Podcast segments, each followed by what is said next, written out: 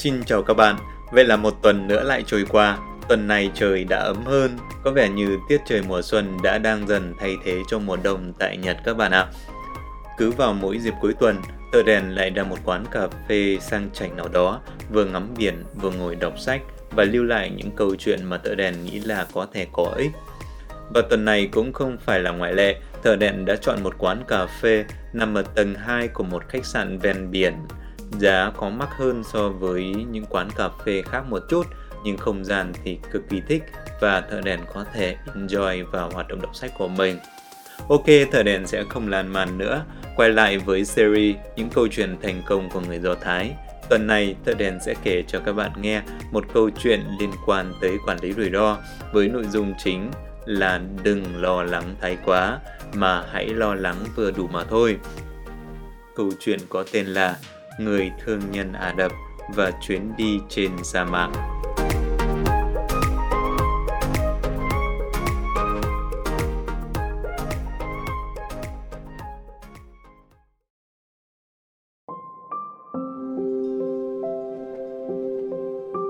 Ngày xưa ngày xưa, có một chàng thương nhân trẻ người Ả Rập lần đầu tiên đi qua sa mạc để tìm kiếm những con đường buôn bán mới. Đường đi qua sa mạc nếu thuận lợi thì mất chừng 3 ngày. Vì đây là lần đầu chàng thương nhân đi qua sa mạc nên cũng sợ giữa chừng không may gặp phải bão cát rồi gặp phải chuyện gì đó không lành. Cho nên ngoài những hành lý thông thường, đồ ăn, thức uống, chàng cũng chuẩn bị gấp đôi lượng cần thiết. Chàng chuẩn bị cho cả 6 ngày luôn. Với lượng hành lý đồ sộ như thế này, một con lạc đà sẽ không thể chở hết.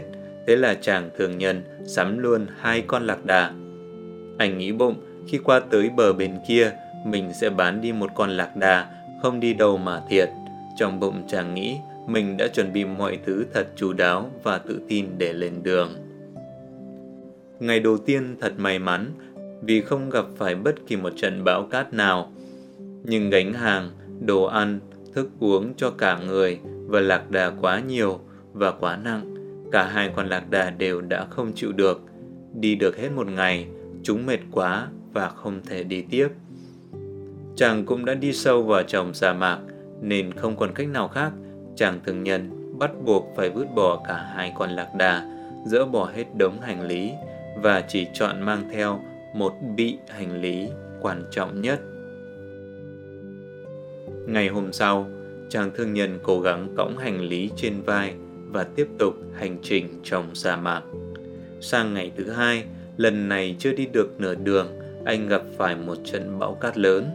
Đi trong bão cát sẽ không nhìn thấy được phương hướng, nên chàng thường nhân bắt buộc phải dừng chân, đợi cho tới khi cơn bão dừng hẳn.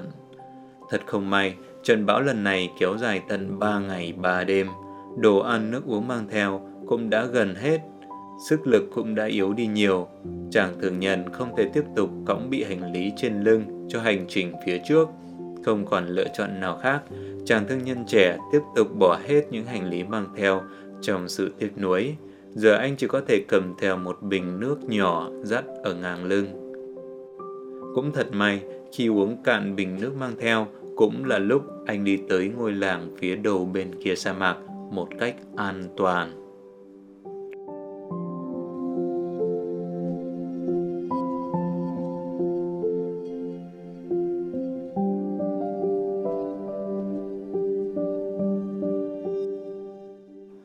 Các bạn thân mến, câu chuyện chàng thương nhân Ả Rập và chuyến đi trên sa mạc này là câu chuyện được các bà mẹ Do Thái kể cho những đứa trẻ để dạy cho chúng một giáo huấn căn bản về quản lý rủi ro. Quản lý rủi ro và lo lắng là vô cùng quan trọng, nhưng chuẩn bị quá mức sẽ là nguồn gốc làm đánh mất đi những thứ quan trọng nhất. Trong câu chuyện con cáo và vườn nho, hay câu chuyện Napoleon và hai con cá mòi mà Tợ Đèn đã chia sẻ với các bạn trong các audio trước, người Do Thái đã chỉ ra vai trò quan trọng của việc quản lý rủi ro, nhắm tới rủi ro nhỏ nhất và thu được thành quả chắc chắn nhất là cách làm mà người Do Thái thường làm. Còn trong câu chuyện lần này, người Do Thái lại chỉ cho chúng ta một điều ở khía cạnh ngược lại.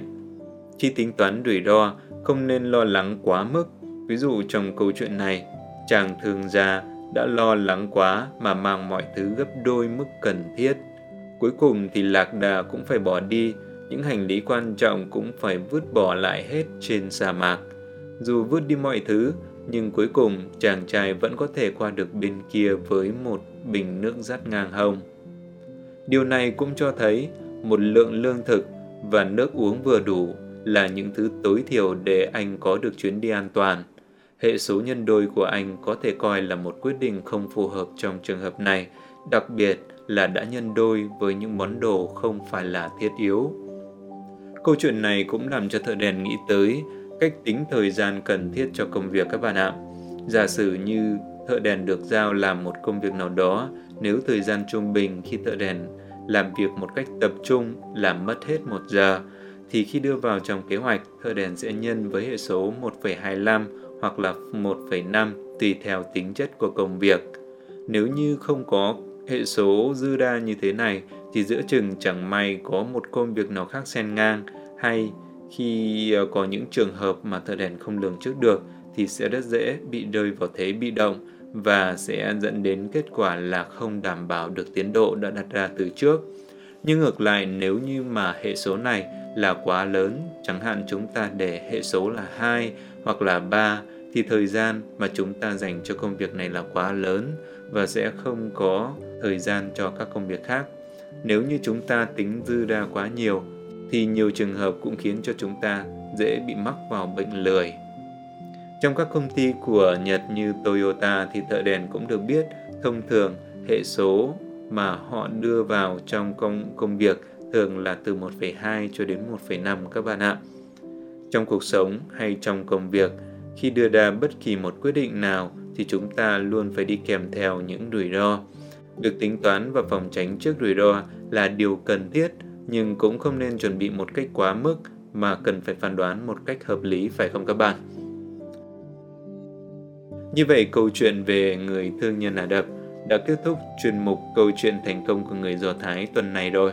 Chúc các bạn có một buổi cuối tuần thật là vui vẻ và luôn có được những quyết định đúng đắn, không lo lắng quá mức và cũng không liều lĩnh một cách vô căn cứ. Các bạn đừng quên subscribe Nomodas để tiếp tục nhận được những câu chuyện về thành công của người Do Thái các bạn nhé. Xin cảm ơn các bạn đã lắng nghe. Xin chào và hẹn gặp lại các bạn vào tuần sau.